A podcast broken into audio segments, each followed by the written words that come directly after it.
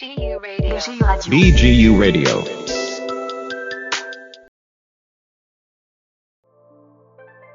Africast, the podcast of the Africa Center at Ben Gurion University of the Negev, produced by Shachar Livneh and Omri Ovadia.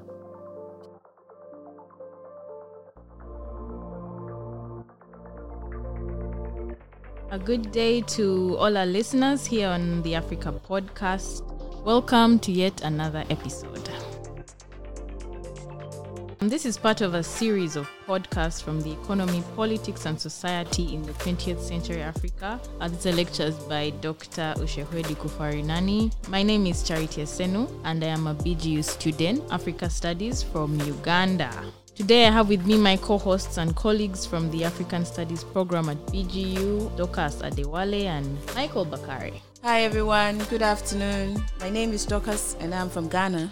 Hi everyone, good afternoon. My name is Michael and I'm from Nigeria.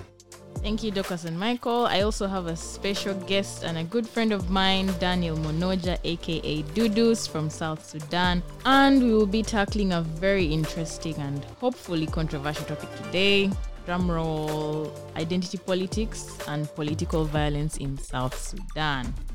Now, I know that many of you may have come across the word identity politics when having what we are hopefully respectful and gracious arguments with people who might trigger you, especially in a world in which almost everyone is so fixated on group identity and the communities we come from or identify with. But for those who have not, I will definitely, hopefully, in the simplest way, explain it to you. So bear with me. According to the Stanford Encyclopedia of Philosophy, the phrase identity politics has come to signify a wide range of political activity and theorizing founded in the shared experiences of injustice of members of certain social groups. So rather than organizing solely around belief systems, programmatic manifestos, or party affiliation, identity political formations typically aim to secure the political freedom of a specific constituency marginalized within a larger context. Simply put, it is politics and political values organized around identity like gender, race, ethnicity, religion, food preferences, and anything else a group can identify themselves by. In South Sudan, the group identifier is majorly ethnicity, and the marginalized groups are any ethnic group that isn't the dominant Dinka group. What we are trying to discuss basically and understand is the role that ethnic identity has played in the political violence that is happening in South Sudan. If any, and um, more specifically, we are going to talk about the 2013 crisis and how the different groups feel the need for protection of the dominant ethnic group, which is the Dinka.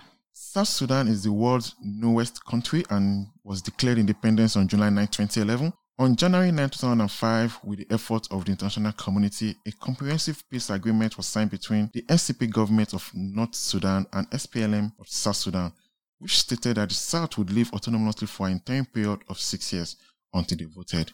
When the time came, 98.8% of the people of South Sudan voted for independence. On July 9, 2011, Mr. Salva Kiir became South Sudan's first president. It is important to note that despite independence in 2011, shortly after a catastrophic civil war broke out in 2013 due to ethnic tensions, in which 400,000 people died and 2.3 million people were displaced. Wow, wow. Amazing story there, Michael. We all have this history in mind. And so I would like to bring in Daniel, who will give us a sort of first hand account of the 2013 crisis that started from alleged disagreements between President Salva Kiir and his Vice President Riek Machar. So, Daniel, it's really good to have you with us. And the first question is very simple and it's as follows What, in your opinion, was the origin of the violence and the crisis in 2013? In my opinion, the electoral violence and crisis in 2013 originated as a power struggle between the president Salva Kiir and his vice Riek Machar. Earlier on in 2013, Salva Kiir fires his deputy. A weeks later, his deputy declares his intentions to run for presidency in the forthcoming elections, and he cites uh, dictatorial tendencies by his his former boss. Fast forward to December 2013 in a meeting, in a political meeting between members of the SPLM. The SPLM is the ruling party.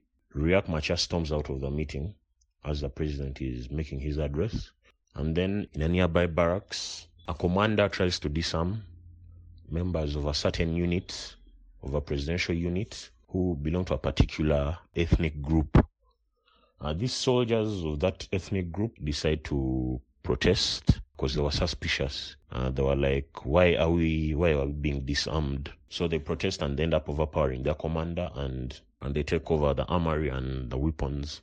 So the fighting in the, that, the fighting that night in the city started as a result of the fighting in the barracks. But then the fighting breaks out all over the city because these soldiers, once they take over the weapons, they take off. Now the government soldiers try to hunt them down. But in trying to hunt them down, they end up targeting all members of that particular ethnic group. So if you're a soldier and you belong to that ethnic group, you're targeted. Then in the morning, the, the next day, December 21st, the president claims that there's been fighting in the city and he accuses his deputy, he accuses his deputy of, of trying to orchestrate a, a coup, a coup d'etat, which his former deputy denies. The electoral violence and, and crisis in 2013 started because of a past struggle between the president and his vice and the fighting between members of a certain unit. So thank you so much for the, the narration. Um, but a, ju- just a follow up question, Daniel, to what you shared. Do you think identity politics played a role in the violence? Yes, I think identity politics played a really large role in the violence. First and foremost, the president and his then deputy belong to two different ethnic groups, which are by far the largest ethnic groups in South Sudan. The president belongs to the Dinka, and the then sacked vice president belonged to the Nuer ethnic group. After the incident on 20th December 2013, government forces targeted Nuer forces and they targeted Nuer neighborhoods. There were killings. There was sort of like a massacre of Nuers in that city because the the government forces believed that the Nuers were starting a mutiny of sorts. So most of the Nuers who are living in the city had to shift and seek refuge in UN camps in the city. And upcountry, most of the forces that defected, most of the soldiers, the government soldiers that defected, belonged to a particular ethnic group. That's the vice president's ethnic group. Then also, the thing about South Sudan is the soldiers are normally not loyal to the government. In most cases, they are loyal to their generals. So, if a general defects, he moves with, with his entire army. So South, the South Sudanese army is made up of like many, many armies. So every general basically owns his army.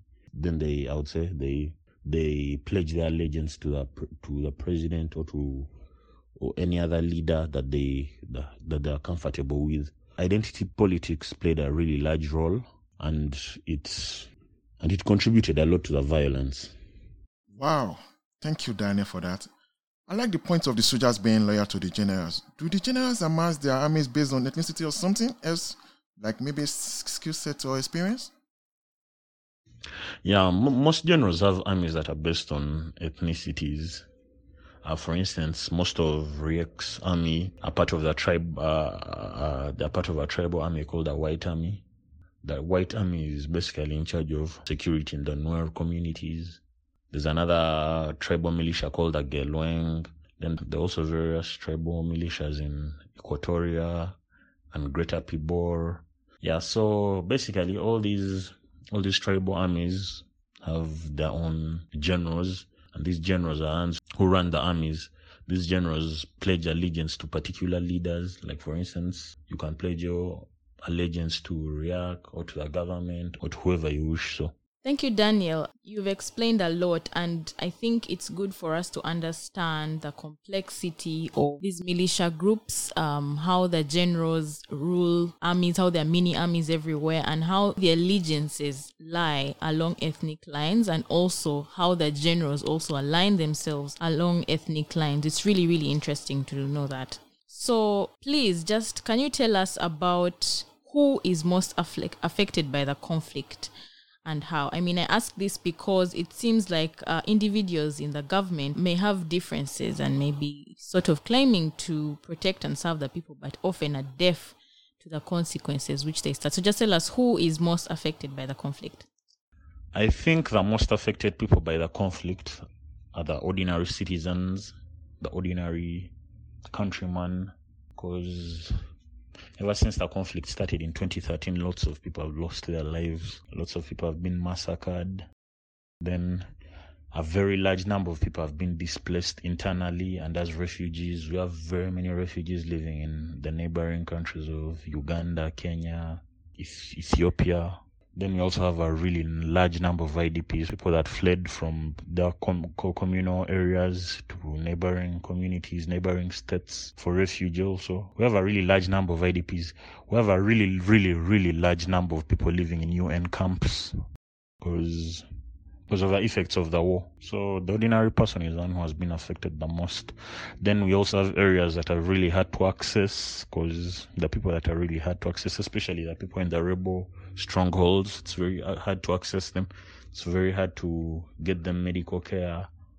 It's very hard to get them education and other services that are supposed to be provided by the state.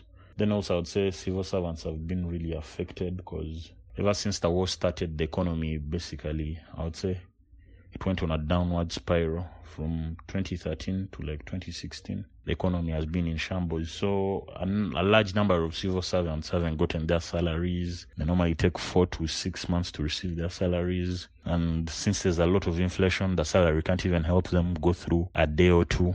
It's basically the money you, the salary you, you receive for a month you spend it in basically one or two days. Then also the soldiers, the soldiers have been suffering a lot because the salaries never come. Actually, there's this thing they say uh, a bullet is more expensive than the salary of a soldier. So a bullet basically costs more than that.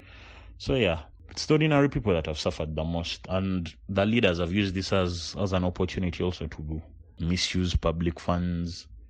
They claim that they're diverging the money to to, to the war, but then they end up pocketing the money. So the soldiers don't get the money, the civil servants don't get the money, but then the leaders, they keep buying mansions outside the country. So the common man is the person who has suffered the most. Thank you so much, Daniel. I'm just wondering about these people you mentioned that had no access to aid, no resources, no government, you know, help coming to them. How did they survive? Uh, people in the enemy lines, like in the rebel strongholds, what they normally do is they, they bring stuff in from Ethiopia now. There's a border we have with Ethiopia. It's an Ethiopian state. It's called Gambela, that side.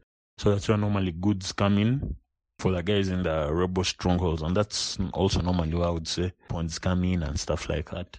Yeah, but then the government, like when, like once you're in a rebel stronghold, the government can't help you. So yeah, that's it. Thank you very much for that, Daniel. I'm just imagining being trapped behind enemy lines and having to fend for yourself in a war that has absolutely nothing to do with you. It's unbelievable the distress that everyday people are going through. You would think that there will be institutions in place to curb the violence before it goes too far. That being said, which governmental institutions do you think should have been able to combat the violence in South Sudan before it got to this point? I think the government institutions that should have been able to combat the violence in South Sudan include the first one is the presidency. I think the presidency should have been able to solve this problem before it even started. Because this violence started out as a personal personal dispute between the president and the vice president. So they should have been able to solve their issues in house and prevent it from becoming a fully blown out war. Then the army. I think I think the army should have also been able to stop this violence because if the army was professional, if from the time of independence 2011 the army was professionalized, then we wouldn't have an issue of soldiers rebelling. We wouldn't have the issue of generals rebelling, and then our army would be firm, and then and then there would be peace. I think also part of the blame should go to the electoral commission because ever since we got independence, ever since the referendum, we've never really had any other election in the country. It's been close to 13 years, 10 plus years, and we've never really had an election, whether parliamentary election, whether a by election, whether a presidential election, whether a state election. We've never had an election. So I think it's due to it's it's time we had an election. Wow, that is really um really sad. I mean, it is unprecedented to have a country that has never had elections uh, since independence you know. I, I can't even imagine what what type of democracy that must be. That being said you also seem to mention the personal issues that came in between the president and his vice. And I think people always have personal issues, and obviously the president and the vice are no different.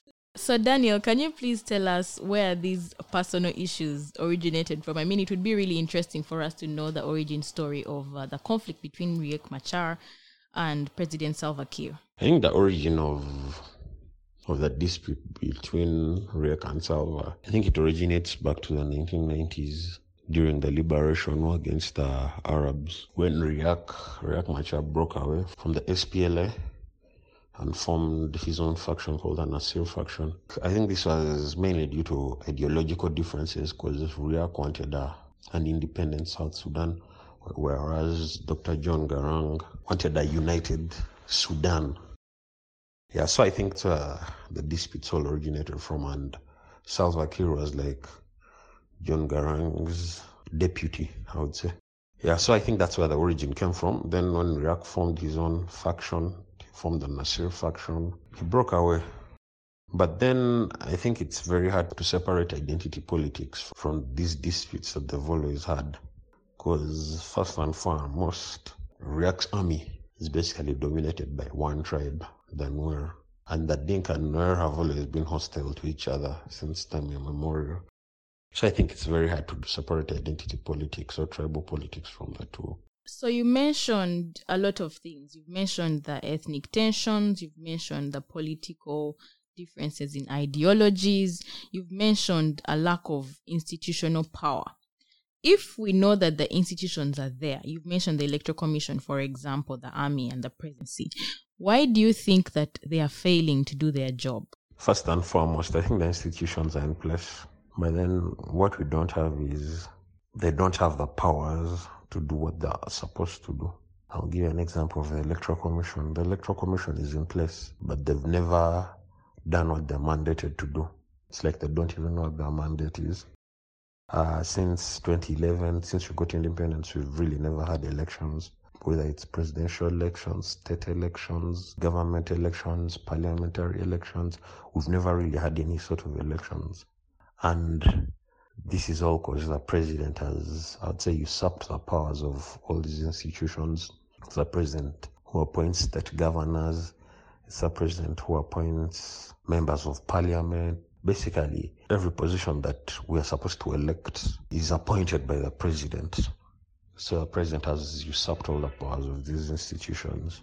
Thank you so much, Daniel. Okay, so what about the parliament? I think another institution that is supposed to check the powers of the president is the parliament. But then the parliament, the parliament is basically in the president's back pocket because first and foremost, it's the president who appoints each and every member of parliament. So how do you go against someone who appoints you? So the parliament is not able to carry out their mandate because of that. Uh, yeah. This makes a lot of sense actually, because I recall that the Transitional Constitution of South Sudan, which is a TCSS, during 2011, it was put in place but gave the president too much power in that he is able to appoint the MPs. And even when the parliament is voting against him in anything, there is actually no secret ballot. And you have to say it, you know, with your chest if you want to go against him, which is kind of wild if you ask me. Imagine having to tell the president who personally appointed you that you think he's terrible to his face. It would be really, really scary. Right, Dorcas? Hmm. Most definitely. President Salva Kiir seems to be, quote unquote, the alpha and omega. And that allegedly is one of the reasons why Riek revolted. State governors and members of parliament are supposed to be directly elected by the people, but the president issues decrees to fire and hire them at will. So if this is the law and it is causing political problems, then why don't they amend it? Yeah, um, that's an interesting question. I remember when, during my reading, I found out that South Sudan has about three or four constitutions. There is the South Sudanese constitution, the transitional constitution of South Sudan, the TCSSI, as I mentioned earlier, the revitalized transitional constitution, which is currently being followed. So it, it's kind of a bit complicated, you know? The revitalized agreement on resolution of conflict in the Republic of South Sudan was signed in September 2011 when Riek Machar agreed to put down arms for the second time since 2015. And it is what has brought the peace for now. uh, both parties agreed to finally go to the polls, the elections Daniel is hoping for, in 2023. And then they will hopefully have a permanent, more realistic constitution by then. Fingers crossed. Okay, so on that note, Daniel, with elections coming up soon in 2023, and with all the terrible precedents being set by the current volatile government and the dissatisfied militia groups, which we have discussed are largely organized around ethnicity, I need to ask do you think free and fair elections are possible? And if not, what, in your opinion, should be done to achieve this? I think free and fair elections are possible, but then a lot has to be done to ensure this possibility becomes a reality. First and foremost, the Electoral Commission needs to be independent and it should be given more powers. Because what's an Electoral Commission that last conducted an election close to 10 years back? It's basically powerless. So I think they need more powers, they need the resources, they need the funding that they want to carry out elections. Uh, second of all, we need lots of foreign forces involved in this process because if we decide to do it ourselves, we might end up rigging. And then the possibility of war might come back, which is a place we don't want to be in again. On the positive side, I think I think for the past few years, we've tried to be a multi-party political country. Unlike in the past, when we had just gotten independence, it used to be a country with one political party, and that was the SPLM. But right now, we have other political parties coming up. The SPLM-IO, we have a South Sudan Opposition Alliance, and we have we have a number of political parties coming up. So I think the fact that we have lots of political parties means that the possibility of an election is really possible. It's better than having one political party. I think elections are free and fair elections are possible. But then a lot has to be done. A lot has to be done to ensure that the process is fair and credible. So thank you so much, Daniel, for spending time to share these wonderful insights with us. We are very, very grateful. And I will just like to read this quote from Taamanya Gatwek, a human rights activist and head of the Juba-based Center for Peace and Advocacy, in an article in the Anadolu Agency Journal. It reads, I doubt whether the elections will take place in 2023. For the elections to take place, there are requirements to be completed. These include the drafting of a permanent constitution, the repatriation of refugees in Uganda, Kenya, Ethiopia, and Sudan, the reconstitution of the Independent National Elections Commission, and the conduct of a national population census, and these key provisions have not been implemented. That doesn't sound very encouraging. It seems the people are riddled with skepticism and rightly so after all they have suffered these past few years. Hmm. But I guess we shall watch the electoral process and see how it all unfolds.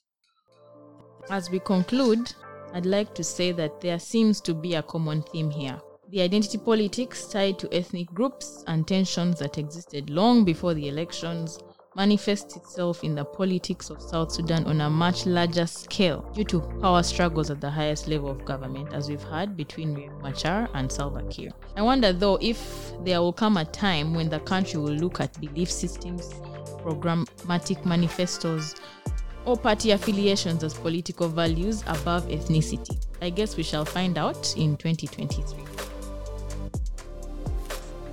And there you have it. Thank you, Daniel, so much for joining us and giving us a grounded perspective on the issue. I know you were very positive at the end, and we hope that the elections go as planned. Thank you, Dorcas and Michael, for being my co hosts and for helping to put this together. A special shout out to Orly Lessa for working tirelessly behind the scenes to make this possible. Lastly, thank you, Radio BGU, for hosting us, and our producer, Shaha Divni. Thank you all for listening. I hope you found this informative.